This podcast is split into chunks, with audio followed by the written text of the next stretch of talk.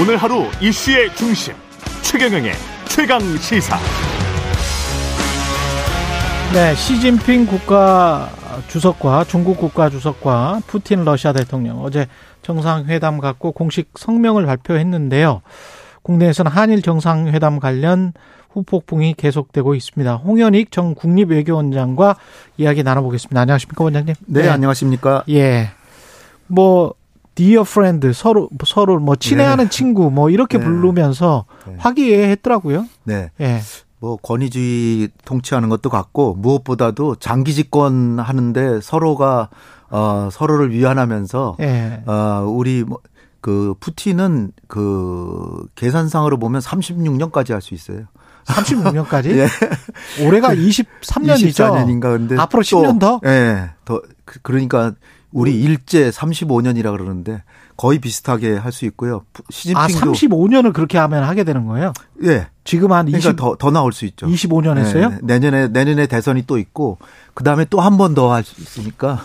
어, 진짜 그, 독재자구나. 그러니까 시진핑으로서는 정말 존경할 만한 친구지. 시진핑은 지금 한 10년 했습니까? 시진핑 10년 하고 지금 11년 차로 들어가는 셈이죠. 차. 그러니까 아. 15년은 이제 보장이 됐는데 네. 한번 더 하면 20년. 그래서 시진핑이 5년 뒤에 이제 다시 또 5년을 노린다 그럴 때 그때 대만을 침공할지 모른다 그런 얘기가 나오는 거예요. 아 그렇습니까? 네, 그때 위기를 조장해서 네. 그렇습니까? 지금 저 공식 회담에서 양국 공동 성명이 발표됐는데 네. 주목해서 보시는 점이 뭘까요? 어 제가 볼 때 이제 세계가 우리는 이제 미국과 서방을 중심으로 세계를 주로 보는데 다른 세계도 있구나. 아, 그런, 그렇죠. 그런 걸 느껴집니다. 그렇죠. 어, 네. 거꾸로 중국과 러시아 정상이 만나서 우크라이나 해법은 대화와 평화에 있다. 이렇게 아. 얘기를 하면서 어, 미국은 러시아가 했는데. 예. 예. 예. 미국을 자, 미국을 잔뜩 미국을 잔뜩 비난하는 거죠. 예. 한국에서 미국 비난하는 거 잘 못 들어보잖아요. 예. 근데 뭘로 비난을 할 수 있냐 이렇게 보면 어, 그 우크라이나 전쟁을 장기화하는 행동을 중단하라. 이건 이제 미국이 아. 탱크도 주고 전투기까지 줄지 모르니까 이렇게 되면 우크라이나 전쟁이 더 장기화된다. 전쟁을 예. 빨리 중단해야 된다. 그런 거고요. 두 번째는 세계의 전략적 안정을 해치지 말라. 미사일 방어 뭐 이런 거 얘기하는 거예요. 예. 네, 세 번째는 우리하고도 관계된 북한 문제를 얘기했는데요. 북한의 정당하고 합리적인 우려에 구체적인 행동으로 응답하고 대화 재개 조건을 미국은 마련하라. 미국이 대화 나왔군요. 예, 대화에는 너무 어 등한시하면서 압박만 가하고 마치 동북아의 긴장을 조성하는 게 미국의 이익인양 행동하는 거 아니냐. 이게 제 얘기가 아니라 중국과 러시아 중국과 정상들이 러시아. 이제 하는 얘기입니다. 그러면서 서로가 서로의 이익을 이제 어 추겨주는데 러시아는 이제 중국의 이익인 대만 독립에 반대한다. 그다음에 호주에 대해서 미국이 핵 잠수함 주는 거에 대해서도 비판하고 예. 나토가 아태 지역 국가들하고 군사 관계 강화하고 있잖아요, 지금. 예, 그렇죠. 그것도 반대한다. 예. 거기에 대해서 이제 시진핑은 또 푸틴을 또 챙겨 줘야 되잖아요. 예. 그러니까 유엔 안전보상이사회의 권한을 위임받지 않은 모든 형태의 독재 독자 제재에 반대한다. 그 유엔 그러니까 안전보장 이상의 상임 이사국들은 두 나라니까 또. 네. 그러니까 네. 유엔에서는 지금 러시아를 제재하는 거는 부결됐거든요. 항상 부결됐죠. 네. 비토권이 있으니까. 예. 그러니까 안보리의 권한의 위임도 없이 왜 각국이 다른 나라를 제재하느냐. 국제 평화에 위배된다. 위배된다 이렇게 얘기했고요. 러시아 편을 많이 들어줬군요. 그렇죠. 예. 또 하나는 이제 어 다른 나라의 합리적인 안보 이익을 해치는 것에 반대한다. 이게 음. 무슨 얘기냐면 나토가 어 1990년 이제 독일 통일 이후에 계속해서 동진해서 어 러시아의 코앞까지 나토를 확장한 것이 러시아의 안보 이익을 해쳤다. 예. 난 거를 돌려서 이렇게 아. 우크라이나 전 관련해서 뭐 평화 네. 를 주창을 했는데 구체적으로 뭔가 뭐 로드맵 같은 거는 전혀 제시가 안 된 것 같은데요. 2월 24일이 이제 우크라이나전 1년이 되는 날이었기 때문에 그때를 예. 기해서 중국에서 어 평화 제안을 했는데 음. 어그 내용 중에는 이제 즉각적으로 우크라이나하고 러시아하고 대화를 해라. 예. 대화로 해결해야지 다른 길은 없다. 음. 뭐 이렇게 하면서 영토도 보존하고 주권도 존중해 주는 게 좋겠다. 근데 네. 여기서 영토 영토의 완전한 보장 뭐 이런 거를 해 줬어요.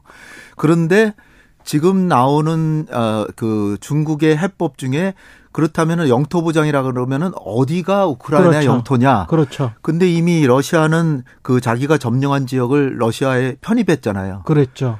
그러니까 중국이 얘기하는 영토 보장이라는 게 어디 어느 때의 영토 보장인 아. 게 분명하지 않고요. 그러네요. 그러니까 미국에서는 이게 그 평화는 좋지만 그렇다면은 일단 철군이 먼저다. 러시아가. 지금 점령한 지역에서 철수해서 전쟁 전으로 복귀한다면 아. 미국도 좀 어, 그, 당연히 그, 예, 평화에 응할 마음이 있는데 음. 철군 없이 현 상태에서 하자 그러면은 그건 동의할 수 없다. 그러면서 이제 서방과 나토가 얘기하는 거는 어, 우크라이나 입장을 존중해야 된다. 근데 젤렌스키는 지금 자칫 지금 평화회담에 나오면 정권을 내놔야 될 판이에요. 그렇습니까? 그러니까 네. 전쟁 전의 상태, 그러니까 그 어, 크림반도까지는 못 찾더라도 예. 그건 2014년의 일이니까 예. 요번에 전쟁하기 전의 상태로는 적어도 돌아가야 정권을 유지하지 지금 상태로 현 상태에서 휴전만 한다. 그러면 젤렌스키가 위험하죠. 정치적으로. 그러니까 어. 젤렌스키로서는 동의할 수 없고 젤렌스키가 동의 못 한다는 거는 어 나토나 미국도 동의하기 어렵다. 그런 얘기가 돼서 네. 에 시진핑이 이렇게 평화 중재안을 내놨지만 어 평화의 메신저 역할을 한 이미지 고 고양 이미지 포장 고, 예, 이미지 보양은 엄청 했지만 예. 실질적으로 과연 그러면 평화가 되겠냐 하는 건 좀 회의적이고요. 특히 이제 시진핑이 푸틴을 만나고 젤렌스키하고 화상회담이라도 한다라는 얘기가 있었는데 지금 러시아에서 나오는 얘기가 아, 당분간은 젤렌스키하고 시진핑 간에 아, 통화하기가 네. 어려울 것 같다 이런 얘기가 나오고 있습니다. 근데 중국과 러시아 간 경제 협력 관련해서는 공동 성명에서도 상당히 네. 구체적으로 나오지 않았습니까? 그렇, 그렇습니다. 예. 그러니까 지금 중국의 입장에서는 러시아가 자칫해서 수세에 몰리면 자기의 세계 전략에서 큰 동반자가 지금 힘이 약해지니까 러시아가 무너지거나 네. 친미 정권이 생기는 거를 중국은 또 원하지 않죠. 그게 최악의 시나리오라고 최악의 시나리오. 한답니다. 그러니까 예. 어, 미국한테는 아직 힘이 딸리기 때문에 음. 러시아하고의 동반자 관계가 미국을 견제하는데 매우 유용한데 이번에 완전히 러시아가 무력화되면 그거는 중국으로서는 최악의 시나리오다. 그렇죠. 어, 따라서 네. 어, 지금 주, 러시아를 도와주고는 싶은데 무기를 지원하는 거는 나토나 유럽이나 미국이 절대로 용납을 안 하니까 중국이 또 예. 제재를 받을 가능성이 있으니까. 네. 예. 요 대목에서 우리가 주목해야 될 게 지난 10년 동안에 러시아하고 중국의 무역이 두 배로 늘었습니다. 아. 거의 2천억 달러가 됐는데 예. 그러니까 2천억 달러면 꽤 많잖아요. 예. 그렇지만 미국과 중국과의 무역은 4배가 더 많습니다. 음. 더군다나 EU와 중국과의 무역은 10배가 더 많습니다. 그렇군요. 그러면 러시아하고 중국과의 무역이 아무리 들어봤자 어. 에, 이 장사꾼 중국의 입장에서 보면은 EU하고 미국과의 경제 관계를 무시할 수가 없기 때문에 그렇죠. 그렇죠. 이 무기 지원은 그래서 이번에는 아무 말도 없었습니다. 어. 그러니까 서방에서 또 나토에서 그 눈을 부릅뜨고 본 게 무기 지원을 맞아요. 문제인데 무기 지원에 대해서는 한 마디도 없고 그러나 이제 경제 분야에서는 모든 에너지 협력, 음. 예를 들면 석유, 천연가스, 원자력까지 협력한다 그러고요. 이, 그 다음에 인공지능 정보통신에서도 협력을 강화하고 그 다음에 위안화 사용을 어, 장려하는 쪽으로 러시아가 돕고 중국은 뭐 많이 얻었네요. 그렇죠. 그러니까 많이 얻었네. 국익이 장사꾼이고요. 함양, 예, 함양 많이 됐네. 국익하면. 인도하고 중국이 가장 큰 혜택을 받고요. 그렇죠. 그 다음에 미국입니다. 어. 미국은 셰일가스 팔게 됐고 그렇죠. 군산복합체 무기 많이 팔고 유럽에 대해서 전략적 이득을 다 챙기고 있기 때문에 예.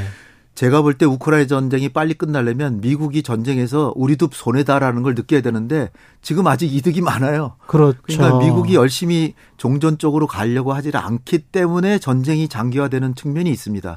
그럼 뭐 서로 간의 강대국들은 다 이용해 이용하고 있고 러시아는 영토의 한 20%를 장악을 했으니까 네. 이 상태에서 그냥 대충 끝내기를 원하는 것 같고 그렇습니다. 푸틴은 지금 전쟁을 더해봤자 음. 국내 여론도 그렇게 좋은 것도 아니고 예. 그리고 많은 사람이 살상당하고 있고 그리고 영토를 더 넓히는 것도 아니고 예. 따라서 지금 상태로 휴전한다면 할 수도 있는 그러나 지금 못하는 건 젤렌스키인 거예요. 아. 그럼 젤렌스키가 전쟁을 그만두게 하려면 미국이나 유럽이 우크라이나 무기를 주지 말아야 되는데 무기를 주잖아요. 아. 그럼 젤렌스키가 전쟁을 할 수 있잖아요. 그러면 아주 속내를 들여다보면 미국이 과연 전쟁을 빨리 종전하려고 할까? 종전하려고 한다면 무기를 주지 말아야죠. 음. 그리고 러시아의 제재는 더 강화하면서 러시아도 전쟁을 하면 손해가 보게 되고 우크라이나도 전쟁을 하면 손해 보게 만들면 휴전이 되겠죠. 그렇죠. 근데 그렇지 않잖아요. 그렇죠. 다 국익을 위해서 뛰고 있는 것 같네요. 근데 일본 기시다 총리는 왜 우크라이나에 갑자기 왔습니까? 5월 달에 이제 그 G7 정상회담 히로시마에서 하는데요. 예. 그 주요 주제가 이제 우크라이나 전쟁이기 아, 때문에 아, 그럴 수밖에 없군요. 근데 서방 선진 7개국 정상회담인데 6개국 원수들은 다 갔어요. 음. 지난달에 바이든도 갔잖아요. 그랬습니다. 기차 타고 갔잖아요. 예. 깜짝 깜짝 예. 방문. 그러니까 기시다만 안 갔거든요. 주최국이 안 갔으니까 5월 전엔 가야 되는데 마땅히 또 일부러 가기도 그렇고 인도까지 간 김에 폴란드 들려서 기차 타고 간 겁니다. 그렇게 되는 거군요. 예. 아, 우리 그 한일 정상회담 이야기를 좀 해봐야 될 것 같은데, 뭐, 윤석열 대통령은 출구가 없는 미로 속에 갇힌 기분이었다. 이 어쩔 수가 없었다는 이야기인 것 같아요. 미중 전략 경쟁, 글로벌 공급망 위기, 북핵 위협 고도화 등 복합 위기 속에서 마냥 지켜볼 수는 없었다. 이게 이제 대통령 이야기인데 모든 게 거의 없는 것 같아서 국민들은 굉장히 좀 아쉬워하고 있습니다. 어떻게 생각하세요? 네. 저도 뭐 윤석열 정부에서 외교부에서 자, 뭐 몸담았던 사람으로서 예. 제가 느끼는 건 그래요. 어, 지난 한, 어, 10개월, 10개월 정도 윤석열 정부가 가장 외교 안보에서 내세운 게 에, global pivotal state, 음. 글로벌 중추국가였어요. 글로벌 중추국가. 그렇게 보면 글로벌 중추국가가 뭐 하는 거냐? 자유, 그 다음에 평화, 음. 번영, 그리고 인권, 법치, 그러니까 rule based international order라 그래가지고 예. 어그 법규에 의거한 그렇죠. 국제 질서 예. 이걸 내세웠거든요. 그런데 이게 징용 강제징용 문제라는 건 자유에 대한 박탈이잖아요. 대법원 판결 있고. 네, 그리고 예. 대법원에서 판결했잖아요. 예. 그 다음에 인권에 대한 완전히 박해행위죠. 아, 그렇죠. 근데 자유와 인권과 법치주의를 10개월 동안 외쳐온 저로서는 이게 자기 모순적인 외교를 한 것이 아닌가 이런 아, 생각을 안 할 수가 없습니다. 그러네요. 저는 사실은 실용 외교를 해야 된다. 음. 우리는 초강대국이 아니니까 예. 세계 8위 8위 정도의 국가가 주변국은 우리보다 더 강한데 가치 외교를 하면은 실익을 추구하기 어려울 가능성이 크기 때문에 음. 실익을 추구하되 뭐 가치는 중시하면서도 그렇죠, 그렇죠. 그러나 그걸 전면에 내세워서 선두에 나설 필요는 없다. 가치 외교로. 예. 그건 미국이나 이런 나라 강대국들이 하는 것이다. 이렇게 생각을 했는데 지금 우리 국민이 인권을 박탈당하고 자유를 박탈당하고 그것도 제국주의 일본에 의해서 그런 그 불법적인 행동으로 이렇게 당했는데 그 우리 국민의 자유와 인권을 무시하면서 글로벌 중추 국가는 과연 무엇을 누구의 누구의 중추 국가인지 그런 생각이 듭니다. 그래서 아 이거는 뭔가 잘못됐다. 아, 아 그렇잖아. 우리가 실용 외교를 한다 그랬으면 혹시 모르죠. 그렇죠. 윤석열 대통령께서 어저께 얘기하신 건 다 지금 뭐 안보 위기가 왔으니까 실용적으로 우리가 국가 안보를 위해서 일본하고 잘 지내야 된다 그거 아닙니까? 음. 그러면 글로벌 중추 국가는 뭐, 뭐 뭐죠?